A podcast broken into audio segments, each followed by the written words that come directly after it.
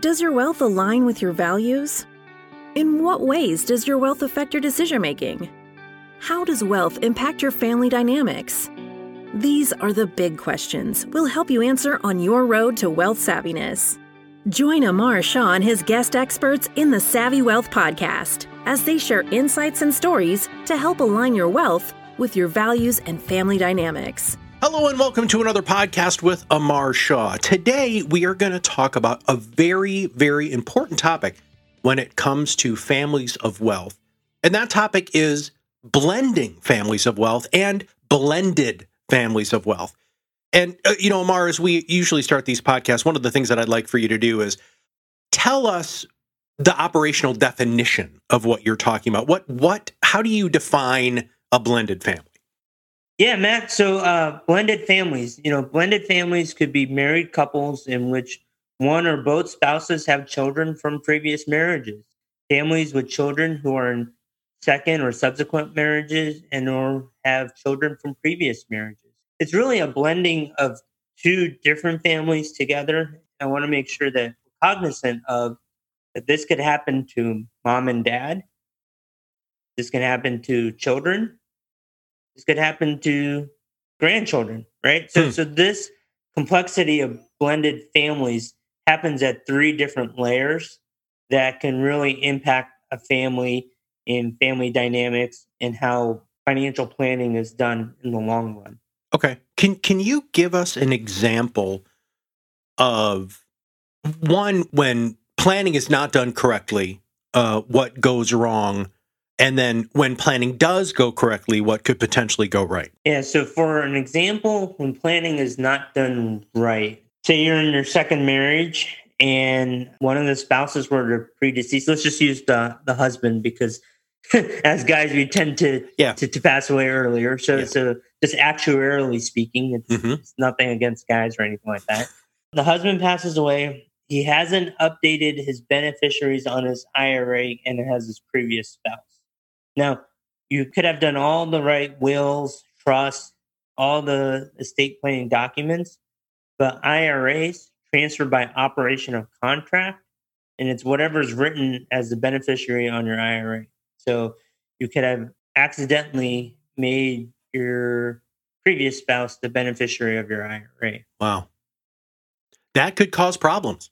It could cause big problems, yeah. especially if you have children from different marriage you know you could have two children from your previous marriage, two children from your current marriage, and now you've disinherited three three people that you're intending those funds to, to potentially go to provide income for. And and that's disinheritance by by a mistake, right? And and after you're gone, if the the the husband of that situation is gone, I mean there, there's not a lot that can be done about that, right?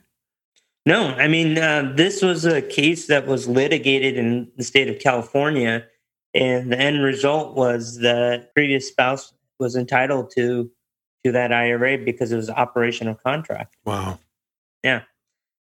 And then uh, to give you an example of where good communication, good preparation has gone well, I would say imagine if you had a, a family business where your children were involved from your first marriage, and uh, children from your second marriage have nothing to do with that business. In this case, we created a family limited partnership where the children started buying ownership of the business through the trust. Everything is documented. There was fair communication. In fact, there was a life insurance policy bought to help fund the the children from the second marriage so that you know there were also assets transferring that way that were not tied to the business. There was annual family meetings around the communication of what the intentions were for the family, and everything was executed how mom and dad wanted. Hmm. Let's talk about those two words that you just used because you and I both read this article by Dr. James Grubman, uh, who is an expert in communication and in this sort of family planning. When when he refers to the two most important things being communication and preparation, let's talk about communication first and, and what he's referring to and how you refer to it. And then, the, then let's talk about preparation. So you're asking the heart of communication. Why is communication so important? Right. And what types of communication? Thanks. That's a good uh, point of clarification there, man. Uh, that sounded really good in my brain, but uh, I guess it didn't come out as good. When, when it comes to this sort of planning, what, what does Dr. James Grubman and what do you mean by, because you just used the word communication.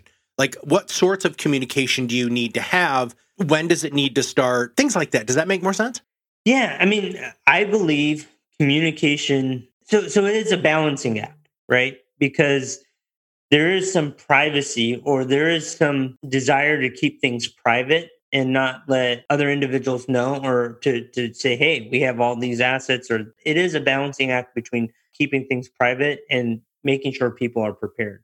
In the in the method of communication that that I'm talking about here is making sure that there is place some understanding of what your intentions and wishes are. Because the part of the communication that where there's a gap is that everybody has their own perspective, you know, children, adult, husband and wife. So everybody has their own perspective in the family. And with that perspective, there are assumptions that are made. And heartbreak or the the disconnect becomes when those assumptions don't align with your what your intentions were.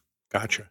And so, so that communication happens through mediums of a, having a family meeting. And it's not the first family meeting. This is you have the first family meeting. There's a lot of emotional baggage that may come out, right? And it's not until the second or third meeting where you actually feel that, hey, we have a, a plan that we're all comfortable with and, right. and moving forward. Well, let's talk about then preparation. Uh, just because you do have to prepare for this, you have to be prepared for the emotional stuff but as the family, what sort of preparation do they need to do before you have this level of communication, especially with the family meeting? Yeah, so documents, I would say the first thing is documents need to be updated. When there is a second marriage that happens, while everybody is happy, looking at a prenup, for example, to, to make sure that it's very clear that you know while you while two individuals still like each other that all the cards are kind of organized if you will. The rights and obligations if they do divorce or if you know there's a life event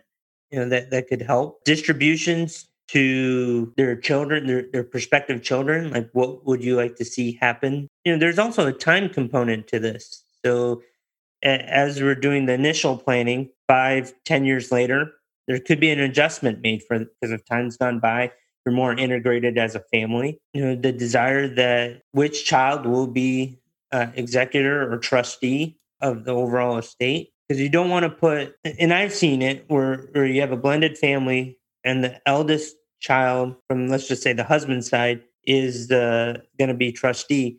Now you have siblings that that may not get along. There could be some discord, and that could cause some family dynamics within itself. Sure. Maybe, maybe uh, Matt, maybe I can sh- give you some examples. Oh, that'd be great. What, yeah, yeah. Give me, give us some yeah. examples. Yeah. Yeah. So, I mean, let's say uh, you have husband and wife on their second marriage. They're 77, 75. One of the spouses, let's just say the husband, needs long term care. And so, where are we drawing these assets from? Are we drawing it from the husband's assets that they brought prior to uh, this marriage, or is it the assets that they accumulated together?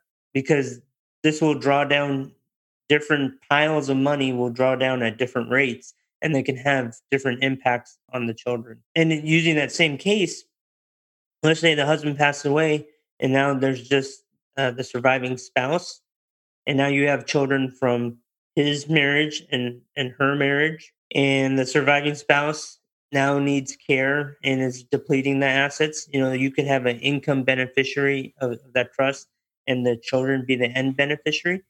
But you you know, that could also lead to some discord or even litigation because you've delayed the inheritance to the children that may need it now because they, they could be in their 50s or 60s at, at that point. Sure. Another example is uh, so let's let's think of grandparents and you know one spouse passes away and you're in your mid 70s to 80s and you're looking for companionship and you could potentially get remarried. It's not uncommon for for individuals i mean for some people it's you know it's kind of funny to think about but uh, i have seen people in their late 70s get remarried. Their children also have children. Uh, grandchildren could could could marry somebody else that may have children from a previous marriage and that individual you know, job stability may not be so high. You know how are you going to make those assets fair and blend through that whole family? You know th- there are definitely some complexities that could uh, that could happen there. Yeah i want to dive into those complexities just a little bit deeper uh, in just a second but you made the you talked about a, a prenup beneficiaries executors trustees and trusts. Is there something called a post-nup is there a post-nuptial agreement there are, you know, those tend to be challenged more frequently. Now, oh. I'm ah. not an attorney oh, sure, sure. or anything like that, but from from my knowledge base, I would say the best time to, to start to have these conversations is when everybody is on the same page, yeah. which is typically in the beginning of a relationship. Hey, if we were to to blend our families together, what would you like to see happen if you were to pass away? Gotcha. Or if what what would I like to see happen if I were to pass away? Now I want to dive in a little bit deeper uh, to to the the communication and and preparation when it comes to frequency, because in, in what I just heard you say about you know it could be your you know your 80 70 year old uh, matriarch and patriarch who who or matriarch who gets remarried right? But then if their kids or their grandkids get remarried or have children documents need to be changed. Amar how often and do you provide your clients with some sort of triggering event list? Uh, I mean, it seems like you would have to be meeting with the family pretty often uh, just to make sure that you're not missing anything. Is that a, am I right on that or? Yeah. So most of our families that we work with, you know, we're talking at least six times a year you know, throughout the year and things change. And, and one of the questions that we may ask is, what has changed since the last time we spoke? Are there any new updates you know, within your family? When we have conversations that are specific to estate planning, you know that may happen on an annual basis, but it is it's kind of it's kind of a blend of episodic events and doing it on a systematic basis because the backdrop of all of this is you know tax laws can change you know when we had uh in 2017 the tax cut and jobs act you know it capped the state deduction to 10,000 and you know there could be beneficiaries that that are well beyond that and there could be beneficiaries that are below that it could be there could also be beneficiaries that are just using the standard deduction right? And so you know transferring property for example where you know mom and dad were paying the property taxes now to the children but the children use a standard deduction so now they're not going to be able to take advantage. So, so, so there's definitely complexities uh, with tax law that may require uh, more frequent meetings. But I, I, would just say we're engaged with our clients on an ongoing basis. Mm-hmm. and we have a specific conversation around estate planning at least once a year. Now, when you're working with these families of wealth, a lot of them have worked with people previously. Um, is it normal to meet with somebody and have that level of ongoing communication, or is that what you have found is one of the difference makers and kind of puts you above and beyond anybody who would be technically your competition? I would say we do it better than anybody else. but um, so, so what I would say is that if you go to a big firm, they probably have complex planning specialists, but the scope of advice that they can give and how integrated they can be with your attorneys and other professionals may not be to the level that the big firm is comfortable with. So, so they definitely have guidelines or, or, or rails put put around that in terms of the advice that they can give. The other part of that is that most estate planning conversations stop at uh, these are the things that you need to do and then there's no actual implementation. And so what we try to do is and i like to keep things simple. So for all of our estate planning meetings think of an eight and a half by 11 sheet of paper and we draw like a flow chart. This is what you have happening. Are these still your intentions? Know, here's the tax bill at the end of life that your children will have to pay. This is where the liquidity will come from to pay that tax bill is it, are you so comfortable with this? And, and that conversation will jog different things within the family dynamic. Let me just share uh, something that, that could be potential here is that you could have in a blended family, you could have uh, children from one uh, one spouse that are extremely successful and that don't need the money, and you can have children from another, from the husband's previous marriage, for example, that probably need more help. And then there's always a conversation where fair is not necessarily equal. And so how do how do you navigate that together? Going back to having communication and having prepared documents around that is a better course of action than not having anything or to say that hey i'm going to be dead so they'll figure it out if somebody's on social security disability or something like that and you leave them a chunk of money well guess what? You just kicked them off of social security and disability. So there there needs to be some level of planning. There needs to be some level of communication to continue the harmony of the family. And i think all people that have families want that. You know deep down inside they want that. And and so that that's why I think we do it better is that yeah. we take the time to have the, the full conversation and do the implementation and to keep track of it on an ongoing basis. I love that you just said that, you know, families, regardless of their level of wealth, uh, want harmony. And that's a really powerful statement. And making sure that you have really good preparation and really good communication will truly help to maintain or achieve that harmony that almost everybody I would say everybody's looking for. Uh, harmony might mean different things to different people, uh, but overall, it's that sort of balance within the family that the matriarch and patriarch uh, definitely want to make sure is there uh, after they're gone. All right, Amar, closing thoughts or statements or anything you want to kind of highlight from today's podcast? Communication, be prepared, and do it on an ongoing basis is what I would say is the key to success in a blended family where there are multiple emotions, there's multiple layers of complexity, and there could be multiple life events that that could move the needle. Thank you, Amar.